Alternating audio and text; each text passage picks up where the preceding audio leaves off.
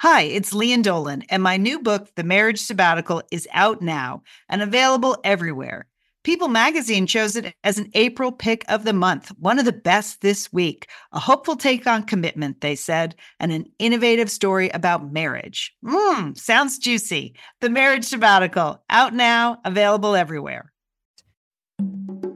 Hi, this is Julie. This is Liz. This is Sheila. This is Monica. This is Lian. We are the Satellite Sisters. You are listening to Satellite Sisters to Go.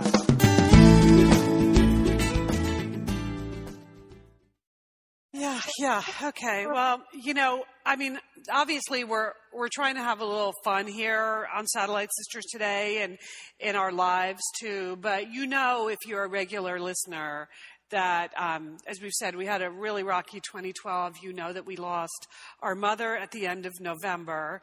Um, she got very sick very quickly and died very quickly. And then since the last show, Monica, you and I recorded a show several Saturdays ago and where we just had a lot of fun, right? Yeah. And yeah. we were, but it was on, it was then on that Monday morning, Julie, that you called me at three o'clock in the morning to say that our father, um, was clearly dying. And he did, in fact, die that Monday, um, with you and your husband and your son there, right? Yes, he did. And, you know, uh, I know you came that afternoon along with Lian, Um, and, um, you know, it's hard to put it in words, but I, you know, I now having witnessed both our, our mother's death and our father's death, um, first of all, I am, I have to say I'm strengthened, strengthened in my faith because, because both, both mom and dad died with family around them. They died hearing people say, you know, we love you, you know, we want you to be in peace. They died with, you know, the full grace and blessing of their church, of what, and of their God. And, you know, and in many ways, it was very life affirming because while they both suffered, mom with a, with a short but very, very difficult illness, and dad with Alzheimer's, which is a long, slow goodbye, as people say. You know, they both suffered so much, but in their deaths, they were actually very peaceful. And uh, Monica, you were there when mom died. You know that it was a very moving event to be present at something like that. It is part of life. And um, I know that uh, I'm very grateful to the hospice workers that worked with us with mom and the hospice workers that helped with dad because otherwise I can imagine it can be an incredibly confusing and bewildering and you're just so overwhelmed with grief at, at what is happening that to, you know to have the calm certain voices of the hospice nurse you know telling you you know that this is how it's going to be and what's going to happen. And the words they used liz when i called you that morning at three in the morning they said your father is already in transition. And that's, you know, their very grace, the hospice workers' very graceful way of saying that, you know, dad was dying and that he was transitioning from this world to another world.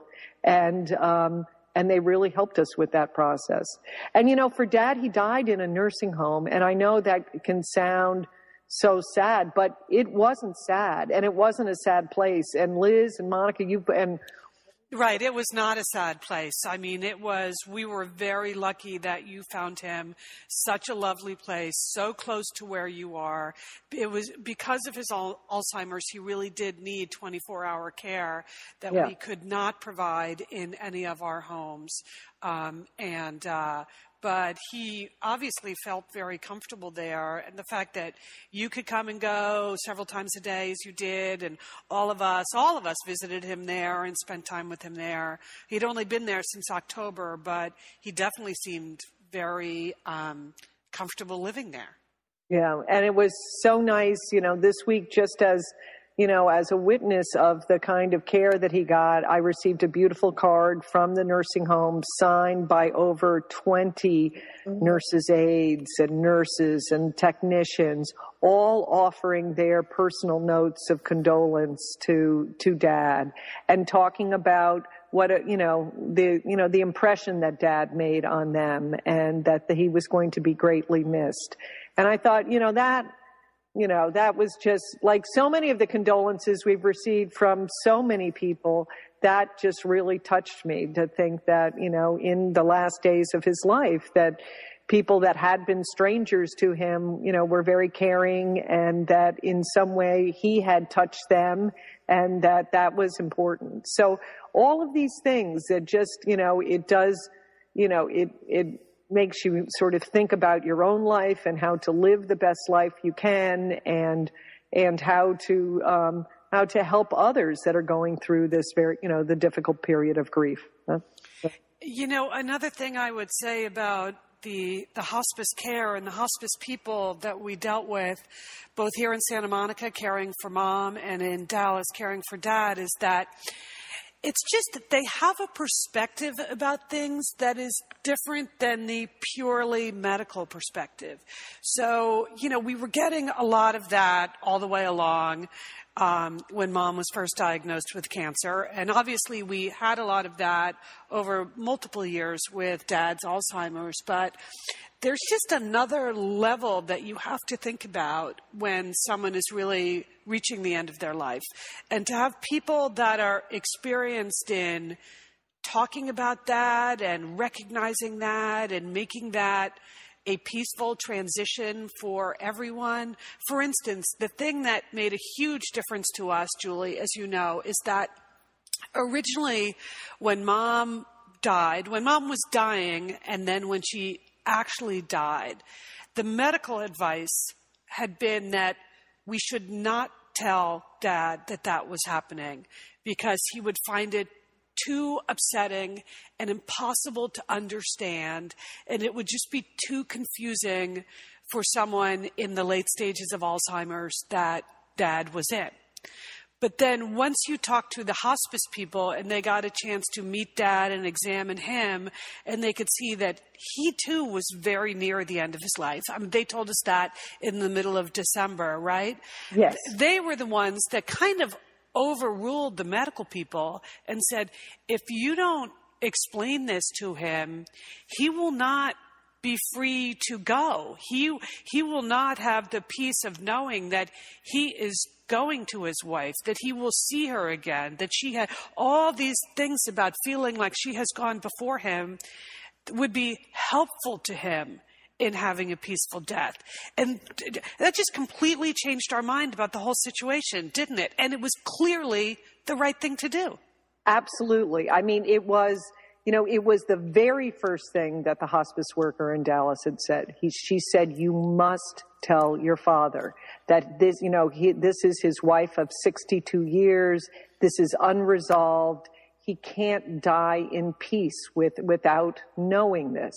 So, as incredibly difficult as it was to tell dad in a moment when he was lucid that mom had died, and to see dad sob and sob uh, at the loss of his wife, um, it still it still gave him the peace to die in peace. And and he we also know and I from all accounts that dad, mom came to dad. Dad talked about that in the last days of his life. And maybe it was because of the, all, you know, the Alzheimer's that when he talked about it, it, it was so startling because most of what he said you couldn't understand. But he made statements like, my brother and my wife are together. And his brother died 10 years ago. And so that he, but he said that very clearly. And then other days he would turn to me again, where most of the time we could not understand what he was saying, he would turn to me as clear as day and say, Your mother called last night. Which actually makes me laugh. you know? don't you think that's funny, Monica? It, it is. I wonder what those conversations were like, but. And, and that I know in the last weekend he was reaching out to his mother. He, I heard him talk about his classmates and I know he was referring to, you know, some of his best friends from college, his college classmates, that they were there waiting for him as well. And I, you know, I believe that helped him die so, it was somewhat sudden, but very peacefully, and that um, that that was great advice. You're right, Liz. Right. It's one of the big insights that you know that I really took away, and I would pass along. I think people have a fear of that when you get hospice organizations involved, it's like admitting that, okay, there's nothing more we can do. Like admitting the end is here and that it's kind of a, it's a very sad like futile act almost. Like, okay, that's it. We can't save you.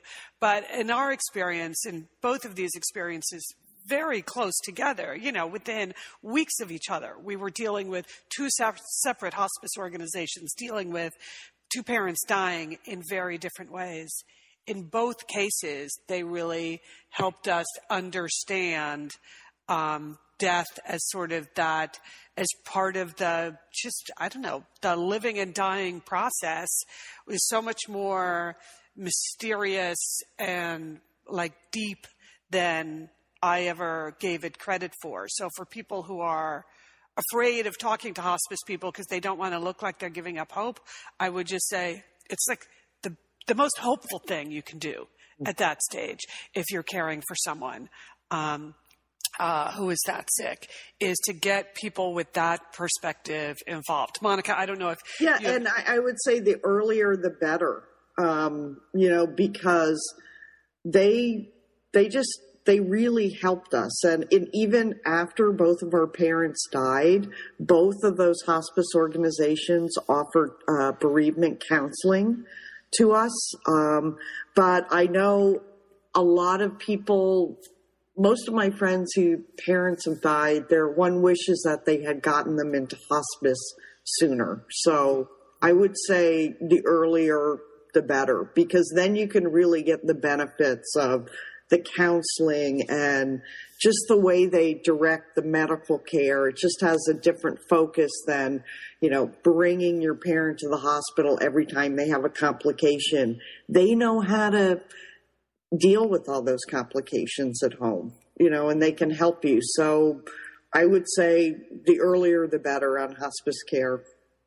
You know, the, the hospice organization in Santa Monica that helped take care of mom is called Skirball Hospice. And I'm on their mailing list. I don't know if you guys still get the mail from them, but the, just yesterday I got their February grief counseling newsletter, which is, which is called Good Grief, by the way.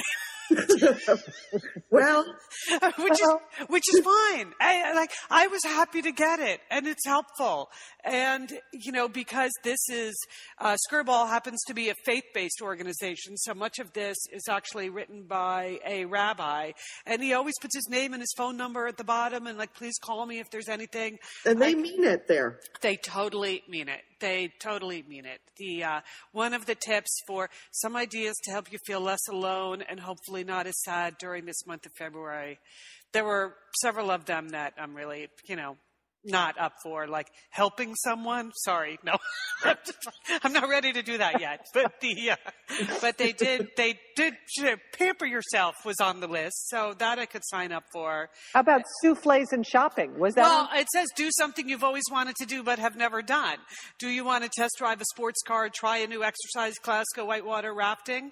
Uh, That's there, a good idea. That is a good idea. So uh, I would put souffles in that category. A day of souffles and shopping. You've never done that. no, I really haven't. Uh, yeah. So uh, you know, here we are. It's the the end of February, but since you know, really since last spring, as a family, we've been just like as stretched out as we possibly could be emotionally, you know, where you just feel like it's such a change for me to, you know, to not feel like at any moment the phone could ring and it's going to be the next crisis. You know, I know you all relate to that. Like, it's been a long time since we could actually just like walk away from the phones and not think that we're going to miss some right urgent or, or we're not going to get a just some terrible email from right. one of us with terrible news because right. that just breaks your heart. Right. You know? Right. That's really hard. And you're at work and you get these really sad emails about some crisis with your parents and it's just hard to get through the rest of the day.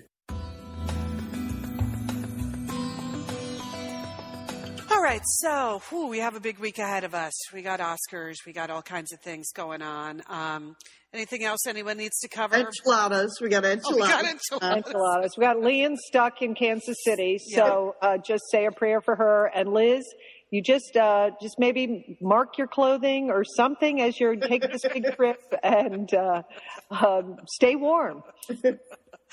Oh, I know. Uh, well, it's you know when you go go over and back that fast, you just don't even have time to realize what climate you're in, which is why you forget you need a coat. But uh, yeah, I'll uh, I will be in touch. So. So there you have it. We're the Satellite Sisters. We're back. It's been, you know, uh, for obvious reasons, we haven't always gotten to recording a show as frequently as we would like, but it's not because we're not, you know, we don't, we, of course, we love doing this and we love getting all your messages. You've been so nice on Facebook and the people that have taken the time to send real cards to the Satellite Sisters. Um, it's been, don't you think it's, I, I find it much more meaningful than you would ever really think just to, Yeah, it's, to it is- read through the postings on Facebook and done it multiple times. So, uh, you know, they really, they are just your kind thoughts and prayers. They just keep on giving us uh, support and lifting us up. And thank you so much for that. And it reminded me, Julie, that, you know, because we've been talking about our family in various ways for, you know, more than 10 years that we've been doing Satellite Sisters, regular listeners know quite a bit about mom and dad. So there were there were messages coming back with references to specific things and stories that I had totally forgotten that we ever told on the air. So I think it was really nice to know that when you wrote to us, it wasn't it wasn't just because you care about us and listen to us, which is of course very nice, but that you felt like you had a sense of connection to Edna and to Jim and uh, that that was something that we had created over the years. Going back to the first thing that either mom or dad ever did on Satellite Sisters, for Satellite Sisters, do you remember that the original show for the first several months, how we had dad do the credits at the end? Yes, it was really, it really was not good. That's all I can say. It's just overly dramatic. Not We just- one bit good. I had to keep telling him to just talk, take take it down a notch, Dad. Yes. He thought thought he was doing was- Shakespeare, but it was just a credit. Right. You think it's your dad, and all of a sudden you're getting Sir John Gielgud. And so, you know, and each week the credits were getting longer and longer. So it was supposed to be like a 20 second tag at the end of the show. This is when our show was still on public radio. The 20 second tag was becoming like two minutes of Shakespearean oratory. Oh, so finally we had to fire dad. Anyway, I should dig up that audio and we, we will we will share that with you on another time. All right, sisters, have a good week. Good luck, Okay. everyone. Good, good Safe luck. Liz. Okay, and call your satellite sister.